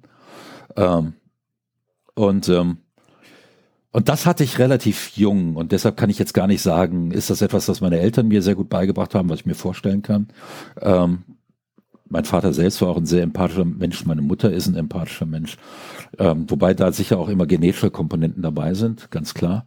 Ich erlebe meine Geschwister auch nicht anders als empathisch ähm, und ich habe drei davon, also es ist eine große Familie. Ähm, da ich kann mich nur an eine glückliche Kindheit erinnern. Unglücklich wurde sie erst, als ich aufhörte zu wachsen. Und ich weiß bis heute nicht, warum ich aufgehört habe, für zweieinhalb Jahre zu wachsen. Ähm, das ist, ähm, aber ja, das Erleben von Leiden, das Selbsterleben von Leiden, hilft dir natürlich, die Frage zu beantworten, die schon in dir steckt. Was wäre, wenn das dir selbst passiert wäre? Ja, das heißt, wenn du das Leiden gar nicht nachvollziehen kannst, weil das für dich völlig fremd ist, die Situation ist für dich völlig fremd, dann wird es schwierig, selbst wenn du ein sehr empathischer Mensch bist. Dir muss zumindest jemand das Leiden dann schildern aus der Sicht des Leidenden. Das ist das, was viel, viele Jahre später noch in meinem Leben immer wieder zum Umdenken geführt hat, wenn beispielsweise gesagt wird, ja, hier komm, du hältst Frauen beim Weg ins Restaurant die Tür auf. Das hat man dir so beigebracht. Weißt du, ob die Frau das überhaupt will? Hast du sie gefragt? Oder muss sie jetzt denken, ja, das ist wieder so einer, der hält mich für zu dumm, eine Tür aufzumachen? Ja? Ähm, solche Dinge. Also das kann etwas sein, dass du komplett höflich meinst, dass du gut meinst. Und das aber das Falscheste der Welt ist. Ja? Ähm, das, ich verstehe das, das, das, hat, das, das hat geholfen. Das heißt, ich glaube, es gibt eine natürliche Veranlagung dazu. Wie viele natürlichen Veranlagungen ähm, kann man die verdorren lassen und man kann sie trainieren. Und man kann auch eine nicht sehr hohe Veranlagung so trainieren, dass sie trotzdem zu einem sehr, sehr empathischen Menschen führt. Das heißt. Sich also auch auf den Stuhl des anderen setzen. Ja. Das ist ganz wichtig. Genau. Stell dich, stell dich in die Schuhe des anderen, soweit das möglich ist. Und wenn du es nicht kannst, lass dir von diesen anderen erklären, wie ihre Schuhe sich anfühlen. Zumindest das. Ja? Welche Schulfächer könnten helfen, das Ganze plastischer zu machen und erlebbarer werden? Ich glaube, du brauchst keine, du brauchst keine anderen Schulfächer, du brauchst Lehrer, die genau das vermitteln als Teil des Unterrichts. Du brauchst Lehrer, die da immer wieder reingrätschen, so wie das mein Lehrer Ahecker gemacht hat und eben gesagt hat, stopp, alle zum Anstoßkreis. Ergebnis, wir haben fünf Minuten weniger Fußball gespielt, was ich persönlich zum Kotzen fand, aber ich hatte ja auch gelacht. Ja. es gibt ja auch Ansätze, zum Beispiel dann, wenn man jetzt, wenn ein Lehrer beobachtet, okay, da werden zwei Leute oder einer wird immer als letztes in Team gewählt, ins Team gewählt. Ja. Und dann gab es bei uns damals einen Ansatz, okay, dann lässt man den halt das Team wählen, was aber letztlich auch keine Inklusion darstellt, ja. weil derjenige, der das Team dann wählt, für alle auch freiwillig ist, weil klar ist, der wählt jetzt das Team, damit er nicht als letztes gewählt ja, wird. Weißt du, was ich meine? Also, da musst du als Sportlehrer hingehen und musst die Teams selbst zusammenstellen. Ja, Du weißt ja, wer gut ist, wer schlecht ist und du packst nicht die Guten alle in ein Team, sodass die Teams ausgeglichen sind und beim Auswählen gehst du eben nicht von oben nach unten in der Qualität, sondern wild durcheinander. In dem Augenblick triffst du keine große Auswahl. Ja, ähm, das kann man üben. Das kriege ich als äh, ich habe Handballtrainer gemacht. Ähm, da habe ich das immer so gemacht und ich habe das wild durcheinander gemacht. Das heißt, da kam ein guter einem schlechten, dann kam äh, wieder ein guter. Das heißt, dann auf einmal hat das ein Team schon zwei gute und das andere Team hatte erst einen schlechten. Dann habe ich da noch einen guten dazu getan, habe ich da einen schlechten. Ich wusste ganz genau, wie das hinterher war. Ähm, und äh, das gab keinen äh, Streit, es gab kein Gelächter, nichts. Ja? Am Ende waren einigermaßen gleichwertige Teams dabei. Und ähm, und das Gibt es mittlerweile so Schulfächer wie Ethik eigentlich? Ja, ja, ja es, ne? gibt Ethik. es, gibt Ethik. wenn du äh, wenn die, die Kinder ungetauft sind. Ähm, oder ähm, aber das ist doch auch scheiße, oder? Jetzt mal ganz ehrlich. Ja, natürlich also, ist das scheiße. Äh, Ethik. natürlich. Also ich meine, Ethik anstelle von Religion ist doch auch irgendwie Müll. Ja, natürlich. Also ich meine, warum nicht nebeneinander? Ja, also, klar. Oder man, man kann, man kann äh, auch Grundlagen der Psychologie kann man, kann man auch den Kids erklären. Ja. Das, wie funktioniert denn sowas, dass du jemand das Selbstbewusstsein nimmst? Und da gehe ich halt mal hin und sage, ist okay, wir haben jetzt hier, wir machen jetzt hier mal ein Experiment. Ja, und wir werden das nicht lange machen. Weil am Ende müsst ihr erkennen, dass ihr alle unreif seid. So. Ja, ja? vor allen Dingen, welche Schwächen versuche ich zu überdecken, indem ich andere bloßstelle. Ne? Das ist ja, wie du schon gerade richtig gesagt hast, oftmals ja auch ein Mangel an Selbstvertrauen. Und wir gehen jetzt mal hin, dass Kinder mit blauen Augen, die müssen Kinder mit braunen Augen gehorchen. Nicht umgekehrt, weil das ist, ja? Weil das ist das Normale, ja. Sondern du gehst einfach hin, ja, Kinder mit braunen Augen herrschen jetzt über Kinder mit blauen Augen. Und das lassen wir einfach mal so, das ist so. Das heißt, die Kinder mit blauen Augen, wenn euch einer mit braunen Augen was sagt, müsst ihr das tun. Ja. Und das machst du maximal zwei Tage mit deiner Klasse. Und dann musst du das abbrechen. Und es gibt ein. Ja, das äh, gibt ja Mord und Totschlag. Es gibt, es gibt ein YouTube-Video, da hat eine Lehrerin in Amerika das gemacht und hat anhand dieses Experiments den Leuten erklärt, wie eben Sie, sie hat gemessen, dass die Kinder mit blauen Augen sofort schlechter wurden in ihren Fächern. Aufgaben, die die am Tag davor leicht gelöst haben, konnten die nach zwei Tagen nicht mehr lösen. Weil die ganze Zeit Druck bekommen haben. Weil denen die ganze Zeit erzählt worden ist, du bist hier der Unterling. Und, äh, und das wirkt sich sofort auf die Leistung aus. Sofort. Natürlich. Ja? Was war denn nochmal die Welle? Hat das nicht auch so ein Thema ja, behandelt? Die, die, die, die, Welle ist ein verwandtes Experiment. Ähm, und das ist einfach so in dem Augenblick, wo du durch irgendein äußeres Merkmal zu einem schlechteren Menschen erklärt wirst.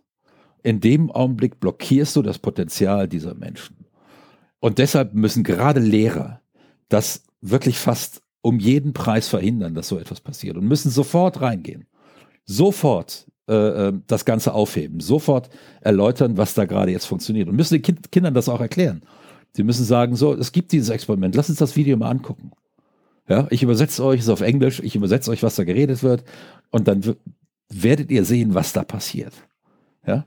Und jeder von euch, das ist reiner Zufall, dass ihr jetzt Deutsche in Deutschland seid. Ja? Es ist auch reiner Zufall, wenn hier einer dabei ist, der in der Türkei geboren ist oder türkische Eltern hat. Das ist reiner Zufall. Und das sagt nichts darüber aus, wer der bessere Mensch ist, wer der empathische Mensch ist, wer der glücklichere Mensch ist, wer der äh, intelligentere Mensch ist, gar nichts. Ja? Wenn das ein Lehrer oder eine Lehrerin vernünftig vermitteln kann, auch mit dem, mit, mit der nötigen mit dem nötigen Drive und mit dem, mit der, mit dem nötigen Spirit. Vor allem, vor allem mit, Kids es ernst Vor allem nehmen. mit der nötigen Authentizität. Nichts, genau. nichts überzeugt mehr als Authentizität. Ganz genau. Ja. Ich glaube auch, ich meine, wenn man sich mal dieses Vokabular der Jugendlichen anschaut, ne, also schon in meiner Schulzeit war es so, da war schwul ein, ähm, ein abwertender Begriff. Ja. Wenn irgendwas schwul war, dann war es, war es gleichbedeutend synonym mit Scheiße. Und in einer vernünftigen zivilisierten Welt und auch in einer vernünftigen zivilisierten Klasse müsste das Wort schwul in diesem Kontext als No-No äh, ja, irgendwie äh, absolut sei mal deklariert werden. Also auch das dürfte nicht passieren, dass man dass man Menschen, die äh, äh, homosexuell sind, damit so dermaßen verletzt, dass man dass man das zum Synonym für etwas macht, was beschissen ja, ist. Klar. So, das geht einfach nicht. Also ja. äh, äh, da wäre äh, vielleicht auch nochmal eine schöne Leidersteilfolge drin, was auch die deutsche Rapmusik leider an Versäumnissen mit sich ganz, bringt. Ganz, und, äh, ähm, ganz verheerendes Thema. Äh, wobei, weißt du, wenn irgendwelche 13-, 14-Jährige da dummes Zeug reden, an der Stelle. Und ich meine, auch wir, mittlere 70er Jahre, haben dann, nachdem wir wussten, was schwul bedeutet, das war bei uns noch nicht so früh, wie das heute ist, ähm, war das natürlich ähm, erstmal, ja, jemanden als schwul zu be äh, bezichtigen, war natürlich schon eine Art, äh, äh, war eine der höheren Beleidigungen. Wobei interessanterweise war bei mir immer im Kopf, wenn einer tatsächlich schwul wäre, hätte ich was gegen den und die Antwort war immer nein. Warum? Warum soll ich was gegen den haben? Dieses, ja? genau, dieses Schizophrene, leicht Schizophrene war bei mir ja. genauso. Also ich habe das Wort sicherlich auch benutzt in seiner, in, in dieser ekelhaften Art und Weise als Jugendlicher, hab aber, ich war nie homophob. So, es war einfach, es war, gehörte einfach zum Straßenvokabular. Genauso wie Spasti. Ja. Und dann kam mal eine Sendung von, damals hieß das Ding noch Aktion Sorgenkind, das ist heute die Aktion Mensch. Ähm, das Wort Sorgenkind wurde zum Glück irgendwann mal einkassiert, weil viele Eltern haben gar keine großen Sorgen mit diesen Kindern. Ja, es ist, äh, das ist wieder so ein Framing, Sorgenkind. Jedenfalls, das war ein Bericht über äh, spastisch Gelähmte in so einer Klinik. Ja, und da hast du gesehen, die sind völlig normal intelligent. Die haben halt das Problem, dass sich ihre Muskeln unkontrolliert ver verkrampfen ähm, können. Das oft ständig tun. Das sehr schmerzhaft und alles. Und, äh, ähm, und auf einmal war mir klar, ich habe nichts gegen Spastiker. Ja, das sind Menschen, die haben mein Mitgefühl verdient, ähm, als Menschen, die nicht die Möglichkeiten haben, die ich mitbekommen habe. Und das ist alles. Ich kann doch nicht jemanden als Spasti beschimpfen. Ähm, Nee, natürlich ja. nicht. Es ist, äh, und, und, ich, denk, so und, ich denke, und ich denke, ja. das ist ein Reifeprozess, den die allermeisten Menschen durchmachen. Genau, es ist ein ja. Reifeprozess. Ähm, und deshalb bin ich, wenn da irgendwelche 14-, 15-Jährigen sich so beschimpfen, da gehe ich auch nicht dazwischen, äh, wenn ich die nicht kenne. Also wenn ich die kenne, im Handball bin ich dazwischen und habe gesagt, so, jetzt reden wir mal kurz darüber. Ähm, und äh, das ist äh, auch etwas, wo ich bei meinen Kindern immer darauf Wert gelegt habe, dass wir ähm, da unsere Sprache entsprechend haben. Und das hat auch super gut geklappt. Das ist, mein, meine Kinder sind heute, die weisen mich manchmal zurecht. Wenn ich, wenn ich etwas sage und wurde gesagt hat, oh, das, das war jetzt hier aber wieder, ja. Wenn du mal wieder nicht genders, okay, ne? okay, Boomer, ne? Und äh, und dann, und dann frage ich halt nach, äh, was war das jetzt? Und dann wird mir das erklärt. Und ich meine, kommt immer seltener vor, weil man lernt ja auch. Ähm, aber das ist schon, und das ist okay. Das haben wir auch unseren Kindern immer gesagt. Haben wir gesagt, wenn eure Eltern Scheiße reden, dann müsst ihr das mit euren Eltern diskutieren, warum sie Scheiße reden. Man macht das. Nochmal ganz kurz auf deinen Punkt, Wolfgang, weil das ist ein bisschen anders. Du kennst ja diese Theorie, wonach die, die Sprache das Denken auch formt. Ne? Das ist ja. Ist, äh, ist nicht ganz so einfach, aber mach, weit, mach weiter. Ja, mach ja klar, weiter. du ja. weißt, worauf, also du weißt, was ich meine. Wenn jetzt 13-, 14-Jährige, die, die ausschließlich, äh, sagen wir mal, so ein Vokabular haben, das halt früher bei uns sofort dazu geführt hätte, dass man sich auf die Fresse haut und heute eher, also heute fängt es ja bei Hurensohn an. So, das ist ja sozusagen da der Anfang der Fahnenstange und hört dann bei Wörtern auf, die ich wahrscheinlich gar nicht kenne, weil ich mit diesen Menschen nicht verkehre. So, Hurensohn war damals das Ende der Fahnenstange. Wenn das irgendjemand zu irgendjemandem gesagt hat, war dann sozusagen die nächsthöhere Form der Eskalation nicht mehr verbaler Natur. So. Dann ging, es also wirklich ins Handgreifliche. Das ist ja heute anders. Ja, also heute fängt es mit Hurensohn an. Wobei Hure, Und, Hure für mich so ziemlich, äh, vorausgesetzt natürlich, ist es keine Zwangsprostitution. Hure ist für mich der ehrlichste Beruf, den es gibt. Ja, Wolfgang, natürlich, aber Lass uns bitte die, jetzt mal eben ganz die, kurz die, ehrlich die, ernsthaft bleiben. Die verkaufen nur ihren Körper, der Rest von uns verkauft oft Körper und Seele. Das, oh ja, ja, oh ja, das stimmt allerdings. Ja. Können wir auch mal wieder so ein, können wir, können wir eine weitere steile These drüber machen. Aber ah, wir, uns gehen die Thesen nicht aus. Nee. Jetzt pass auf, wenn man diesen, diese, diesen unheiligen Dreiklang nimmt zwischen den, zwischen den Dingen, zwischen meinem Vokabular, hm. zwischen den Dingen, die im Internet passieren und zwischen der herabgesetzten Hemmschwelle, was, was Gewalt angeht. Dann finde ich, wenn man diese drei Sachen nimmt, dann muss man schon sagen, muss man auch vorsichtig sein, dass man 13-, 14-Jährige nicht komplett frei und steil gehen lässt, was die verbalen Äußerungen angeht, weil teilweise mittlerweile habe ich zumindest den Eindruck, sitzt auch das Messer bei vielen extrem locker und äh, da ist dann sozusagen, also man hat das Gefühl, dass die Hemmschwelle mittlerweile so herabgesetzt ist bei allen, also nicht bei allen, das ist absoluter Unsinn, was ich jetzt gerade sage, aber bei vielen Kids. Und das macht mir schon Sorge auch ein Stück weit. So, wo, wo, äh, wo führt das hin? Und welchen, welchen Einflüssen und Einflüsterungen sind diese Kids sind ausgesetzt? Und Müssen wir als Gesellschaft da nicht vielleicht noch ein bisschen genauer hingucken und vielleicht auch mal gegensteuern? Ich wüsste jetzt auch nicht wie. Ich bin ja auch kein Sozialarbeiter, aber es muss doch wirksamere Mittel geben als das, was die Gesellschaft bislang so getan hat. Ja, gibt es. Äh, es gibt immer wirksame, man kann immer was Besseres machen. Man darf aber auch nicht übersehen, dass die Gesellschaft sich da durchaus auch eigentlich in die richtige Richtung bewegt. Ähm, Kids erzählen viel Scheiß. Ja, also Menschen sind erträglich von 0 bis 12 und dann wieder so ab 25. Alles dazwischen. Sehr schön, ja, das ja? stimmt. Alles dazwischen kannst du komplett in die Tonne treten. Ähm, Liebe 16-Jährige, hört bitte weg. Ja, äh, wenn ich heute meinen Sohn über den 16-jährigen Sohn befrage, dann schlägt er buchstäblich die Hand vor die Augen und sagt, um Gottes Willen. Ja, und der, und der ist noch nicht mal 25. Ähm, also da, Kids erzählen viel Scheiße. Dazu muss man natürlich sagen, dass ähm, viele Eltern auch sehr früh komplett den Zugriff auf ihre Kinder verlieren, weil sie ihren Kindern auch nichts mehr zu bieten haben, außer ein warmes Dach, also eine warme Wohnung äh, und äh, zu essen regelmäßig. Das ist erstens, weil sie, es gibt da viele, viele Gründe für. Ähm, das ist zu lange Arbeitszeiten, beide müssen arbeiten. Ähm, zu eine allgemeine Vernachlässigung, ähm, die durch, durch die eigene Vernachlässigung der Eltern in ihrer Kindheit entstanden ist. Das heißt, die halten für normal, was eigentlich pathologisch ist. Ähm, das, ich will jetzt gar nicht generalisieren. In jeder Familie ist die Gemengelage dann ein bisschen anders. Und meistens ist sie doch noch irgendwie erträglich, aber es gibt halt doch auch, und das sind da die Kids, die auffallen, ähm, gibt halt viele Elternhäuser, die halt versagen als Elternhäuser. Und das muss gar nicht unbedingt äh, Schuld, allein Schuld der Eltern sein, ähm, weil die wirtschaftliche Situation heute eine ganz andere ist als in, den, als in meiner Kindheit. Äh, in meiner Kindheit war es in aller Regel komplett ausreichend, wenn ein Elternteil vollständig verdiente. Damit konnte die Familie überleben und es reichte eigentlich ein Meisterlohn, ein Meisterlohn, ähm, um sich selbst ein Haus zu bauen, beispielsweise. Ja, da musst du dann heute undenkbar. Heute komplett undenkbar. Das ist heute für viele Akademiker ist das schon keine Möglichkeit mehr. Und äh, selbst wenn zwei Akademiker verdienen, ist das keine Selbstverständlichkeit mehr. Das heißt, die ökonomischen Anforderungen an eine Familie sind massiv gewachsen. Ähm, Im Gegenzug sind, ist natürlich die Zeit, die die Eltern damit verbringen können, sich über die Erziehung ihrer Kinder wirklich Gedanken zu machen, ist weniger geworden. Ähm, dann ist so, dass die Kinder ähm, die Ansprüche der Gesellschaft an die Kinder sind unglaublich gestiegen. Wenn du heute nicht mindestens ein Instrument lernst und eine Sportart betreibst, dann bist du ein Kind aus einer sozial schwachen Familie.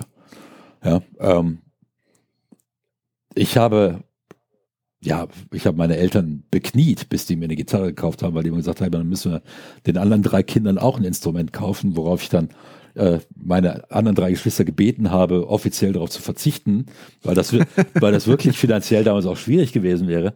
Äh, aber nur so kam ich zu meiner ersten billigen Gitarre. Ähm, da hat aber auch niemand die Nase gerümpft. Ja, das war völlig normal. Ähm, mein Vater hat kein dickes Auto gefahren, ein Opel Rekord, das war damals Mittelklasse.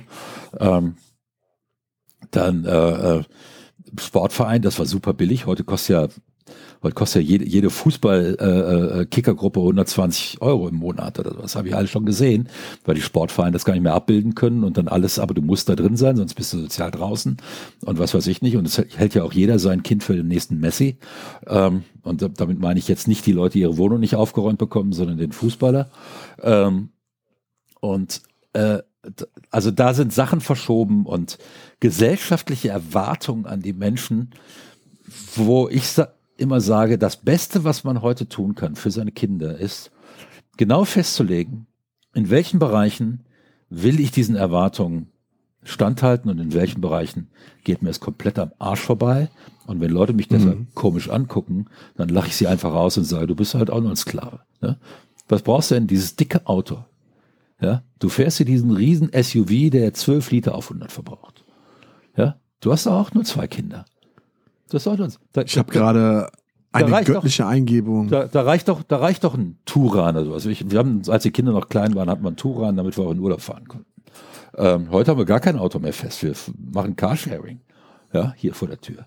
Ähm, ist auch richtig so. Das Wer ist, braucht Besitz? Ja, ja eben. Das bringt mich. Besitz, äh, ich habe gerade Wolfgang. Ich habe eine Besitz fesselt. Oh, du machst es noch, noch besser. Ich habe eine göttliche Eingebung meine, meine nächste Stelle, du bringst da die nächste steile These ja. nächste Woche und meine darauf. wird, äh, wird sich um Besitz und um Konsum drehen und warum die Regeln des Fight Clubs doch eigentlich vernünftig gewesen sind, Wolfgang. Gut, wunderbar, freue ich mich schon drauf. Jedenfalls in diesem ganzen Kampf um Status, überall, Ne? Da gibt es ein neues Restaurant, da muss man dann ganz schnell gewesen sein, um mitreden zu können.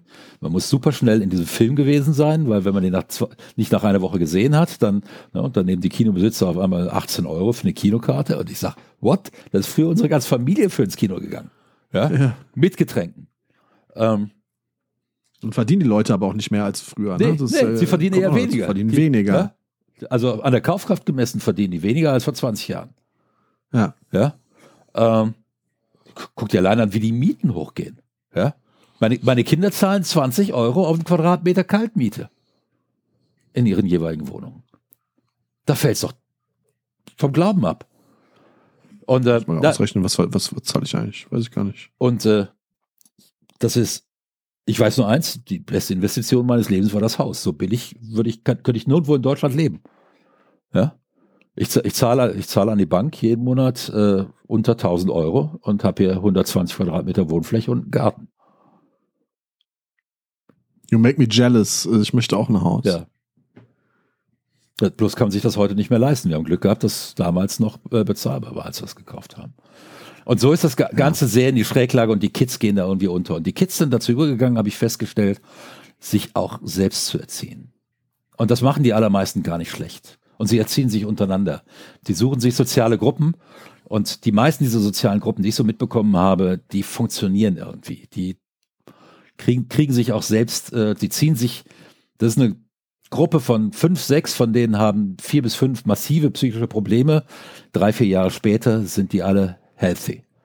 Die haben sich gegenseitig geholfen. Die haben sich gestützt. In einer Gesellschaft, in einer derart flüchtigen Gesellschaft, in der so viele Dinge an Wert verlieren, ist Freundschaft ein fundamentaler Wert an sich. Genau. Und das Vers also wirklich und echte und das, Freundschaft. Und das Versagen der Elterngeneration wird gemildert durch, auch durch das Leiden der Kids. Das ist kein schöner Satz. Ja? Aber er stimmt. Wir müssen die Ki wir lassen die Kids leiden und in ihrem Leiden lassen wir sie oft alleine, weil sie uns nicht mehr trauen können, weil sie wissen, dass wir eh mit so viel beschäftigt sind. Und ihre Zukunft versaut haben. Und dann heilen sie sich selbst. Was bloß keiner weiß, ist, ob diese Heilung jetzt nur oberflächlich ist oder ob die später nicht noch massenhaft zu Depressionen führt und was weiß ich nicht. Hm. Das wissen wir nicht. So sehr aber, wie wir auch in der, ja, sorry. Aber menschliche Gesellschaften haben Selbstheilungspotenzial. Das ist die gute Nachricht. Es wäre natürlich schöner, wenn man den Kids das Leiden ersparen könnte. Aber wie du auch sagst, ich glaube tatsächlich auch, ein gewisses, eine gewisse Menge Leiden gehört dazu. Lässt sich nicht verhindern, gehört aber auch zum Reifungsprozess eines Menschen dazu. Bloß, wenn es zu viel ist, dann brechen die Menschen. Ja. Und dann zerbrechen sie und dann gehen sie kaputt. Und dann werden sie entweder zu klein, kleinlichen Arschlöchern irgendwann, die dem großen Mobber Zeit ihres Lebens folgen werden. Oder sie werden selbst zu hinterfotzigen, Name das schöne Wort wieder, hinterfotzigen Arschlöchern, ähm, zu, zu Kriminellen, wie auch immer. Der Junge, dem nicht geholfen wurde in der fünften, sechsten Klasse des Gymnasiums, der diese Tendenzen auch schon in der Grundschule hatte, das wissen wir, der, der wurde nicht als, nicht als das um Hilfe schreiende Kind gesehen, das er wahrscheinlich war. Und er landete im Gefängnis. Ähm, und da tut er mir leid, obwohl er meine Tochter gebombt hat. Ähm, und, ähm, und das verzeihe ich ihm nicht. Das vergesse ich ihm nicht. Aber er tut mir trotzdem leid. Und das sind die viel größeren Opfer als die, die gemobbt werden und dann da rausgehen wie du, wie ich, wie die allermeisten anderen, die ihre Konsequenzen daraus ziehen, die sagen, alles klar, das ist Kacke. Und die am Ende ihrer Pubertät, die ja oft bis in die mittleren Zwanziger geht, als bessere Menschen rauskommen und umgehen können mit anderen Menschen, Freundschaften schließen können, ähm, Liebe empfinden können, Liebe geben können. Mhm. Das ist das Wichtigste im Leben. Und ähm, ich sage jetzt nicht, dass man dann vorsätzlich hingehen soll und seine Kinder leiden lassen soll, um Gottes Willen. Um Gottes Willen, macht das bloß nicht. Die werden ganz von alleine leiden. An der Welt oder wie auch immer. Ähm, weil die Welt ist unerträglich im Augenblick. Aber man kann sie eben auch nicht vor allem beschützen. Nee, eben. das ist und man sollte sie auch nicht vor allem beschützen. Man sollte sie nicht vor allem beschützen. Und Kinder sind auch viel stabiler, als man so glaubt und viel, viel weiser und intelligenter, als man glaubt. Resilienzen müssen sich auch erstmal ausbilden. Sie sind ja nicht von vornherein da. Also zehnjährige Kids sind heute nicht mehr naiv. Das kann man bedauern, aber es ist so. Die wissen Bescheid. Ja? Kein du, Wunder in du, der Welt, in der wir du, leben. Du brauchst sie auch vor irgendwelchen äh, Gender-Sachen oder sexuellen Dingen nicht beschützen. Die wissen alles. Ja, die können das vielleicht, ja, all, die, die können das vielleicht alles noch nicht richtig einordnen. Die wissen noch nicht, wie das zwischen zwei Menschen wirklich laufen sollte. Die halten vielleicht die Pornos, die sie im Internet sehen, äh, für das Liebesleben normaler Menschen. Nein, sind sie nicht. 70 Prozent aller Pornos sind gewalttätig gegen die Frau. Ich war 15, als ich meinen ersten Porno gesehen habe, zufällig. 15. Da, da lachen ja Leute. Also, ja. Wenn, du, wenn du heute 15 bist und deinen ersten Porno siehst, dann bist du entweder, hast du 15 Jahre unterm Stein gelebt und wurdest vor allem weggehalten oder keine Ahnung, du kommst aus einem, äh, also ich weiß nicht woher, wo es kein Internet gibt, ja, ja aber ich, das ist ja eher. Ich war 17, als ich das erste Mal einem Mädchen die Brust streicheln durfte. Weil da war ich ja, das, da war ich ja erst groß genug, um überhaupt als Freund in Frage zu kommen. ja. Ähm, es ist so. Ich wollte gerade Gainsbourgs äh, äh, Je t'aime leise vor ins Mikro, ins Mikro nuscheln. Zu, zu, dem Zeitpunkt war wahrscheinlich mehr als die Hälfte der Mädchen meiner Klasse längst entjungfert. Ja. Ähm, es ist, ja, da hat jeder, jeder hat da sein Päckchen zu tragen und da kannst du über die, über die vollbesetzte, äh, äh, ähm, heute war ich im Fußballstadion, dann kannst du so ein Stadion angucken, das war heute ziemlich pickepacke voll. Äh, Soweit das Karlsruher Stadion schon offen ist, war das gut ausverkauft. Ähm, von den 17.900 Leuten, die da drin waren, haben 17.900 in ihrer Pubertät gelitten. Teilweise, ja, teilweise heftig. Und viele haben in ihrer Kindheit gelitten, was ich nicht von mir sagen kann. Ja, weil ich war schlank, ich war groß, ich war intelligent, ich war einigermaßen sportlich in meiner Kindheit. Ähm, da gab es wenig, was ich nicht mindestens so gut konnte wie die allermeisten anderen auch. Ja, einfach Glück gehabt. Das ist jetzt kein Verdienst. Ich will damit überhaupt nicht angeben. Bin ich weit weg. Ich habe einfach da das Große losgezogen gehabt. Mhm. Ähm, und dann kam eben dieses Ding, was überhaupt nicht vorgesehen war. Von mir aus. Und das hat mich natürlich auch eine gewisse Bescheidenheit gelehrt. Auch wenn man die mir heute nicht mehr so anhört. Aber ähm, da habe ich gemerkt, es läuft nicht immer alles im Leben so, wie du es denkst. Und dann kam noch in meiner, in den nächsten Jahren kamen noch zwei so Sachen, die, die überhaupt nicht so liefen, wie ich wollte. Und die haben mich ziemlich aus der Spur gebracht und ich habe dann ein paar Jahre gebraucht, bis ich da wieder zurückkam. Ähm, bis ich mich dann wieder so akzeptieren konnte, wie ich war. Ähm, und das war dann aber, war dann aber tatsächlich die Erfahrung persönlichen Versagens. Nicht so sehr, dass ich dann, das kam nicht von anderen, sondern das war, dass ich meinen eigenen Ansprüchen überhaupt nicht mehr entsprach. Das war viel schlimmer. Das war tatsächlich von meiner Warte aus schlimmer. Und das ist wieder etwas, wo viele Menschen, ähm, eine Erfahrung, die viele Menschen in jungen Jahren noch nicht machen, sondern das machen die auf einmal dann mit 35, 40. Ja, genau. Wenn ihre Ehe den Bach runtergeht, wenn sie im Beruf versagen oder wie auch immer. Das ist mir erspart geblieben. Meine Ehe existiert jetzt, also ich bin mit meiner Frau seit 1991 zusammen. Ähm, in dem Augenblick, wo ich mich entschlossen habe, das war's jetzt, das soll meine letzte Beziehung sein, wurde es meine letzte Beziehung. Das habe ich geschafft. Und das hätte ich möglicherweise nicht, wenn ich nicht vorher schon die Erfahrung persönlichen Versagens gemacht hätte. Und deshalb glaube ich, die Erfahrung war mindestens genauso wichtig wie die Erfahrung von Leid. Deshalb möchte ich auch an unsere Zuschauer persönliche Erfahrung von Leid und persönliche Erfahrung eigenen Versagens sind zwei Dinge, die wichtig sind im Leben, die einen formen und die einen, ja. die sehr schmerzhaft sind und die einen aber dann weiterbringen. Ohne das und ich äh, drücke das jetzt wieder mal in meiner, in meiner Gossenpoesie aus, ohne dass man in der Scheiße gesteckt hat, weiß man das Gute nicht zu schätzen. Genau. Das ist einfach so. Das ist so. Wolfgang, mein Freund, eine Stunde und 19 Minuten. Ähm, es war ein sehr schöner, ein sehr intimer Podcast heute mit dir. Wir haben trotz des ernsten Themas, denke ich, doch auch viel gelacht. Wenn ihr weiterhin mit uns gemeinsam lachen wollt, verehrte Hörerinnen und Hörer, dann seid doch bitte so nett und gebt uns die wohlverdiente 5-Sterne-Bewertung bei Apple oder bei Spotify oder bei dem Portal, über das Sie diesen Podcast hören. Und wenn ihr darüber hinaus noch tolle Bonusformate empfangen wollt, mit Gästen, wie jüngst erst mit dem André Peschke vom Games Podcast oder davor mit dem Jörg Leubel von Spielvertiefung, dann dürft ihr uns auch sehr gerne bei Steady abonnieren, www.steadyhq.com slash leidersteil. Ab 5 Euro im Monat gibt es dort mindestens zwei Bonus-Episoden im Monat, jeweils mit Gästen, beziehungsweise ich möchte bei der Gelegenheit nicht vergessen, den bisherigen Unterstützerinnen und Unterstützern zu danken. Ähm, da ist nämlich einiges passiert seit der letzten Episode. Wir haben äh, eine, eine ganze Latte an neuen Freunden dazu gewonnen, die uns mit fünf Euro im Monat unterstützen. Die werde ich jetzt nicht alle namentlich vorlesen können, alleine schon aus datenschutzrechtlichen Gründen wird das schwierig. Äh, ihr werdet wissen, dass ihr gemeint seid, wenn ihr uns unterstützt habt. Also vielen, vielen Dank. Wir wissen das sehr zu schätzen und ähm, hoffen, dass es noch viel, viel mehr Leute werden, sodass wir uns vielleicht auch in Bälde den guten Lars äh, äh, leisten können, der diese Folgen dann also an meiner Stadt schneiden wird und das wird sich dann nun sogar noch besser anhören, als es das ohnehin schon tut.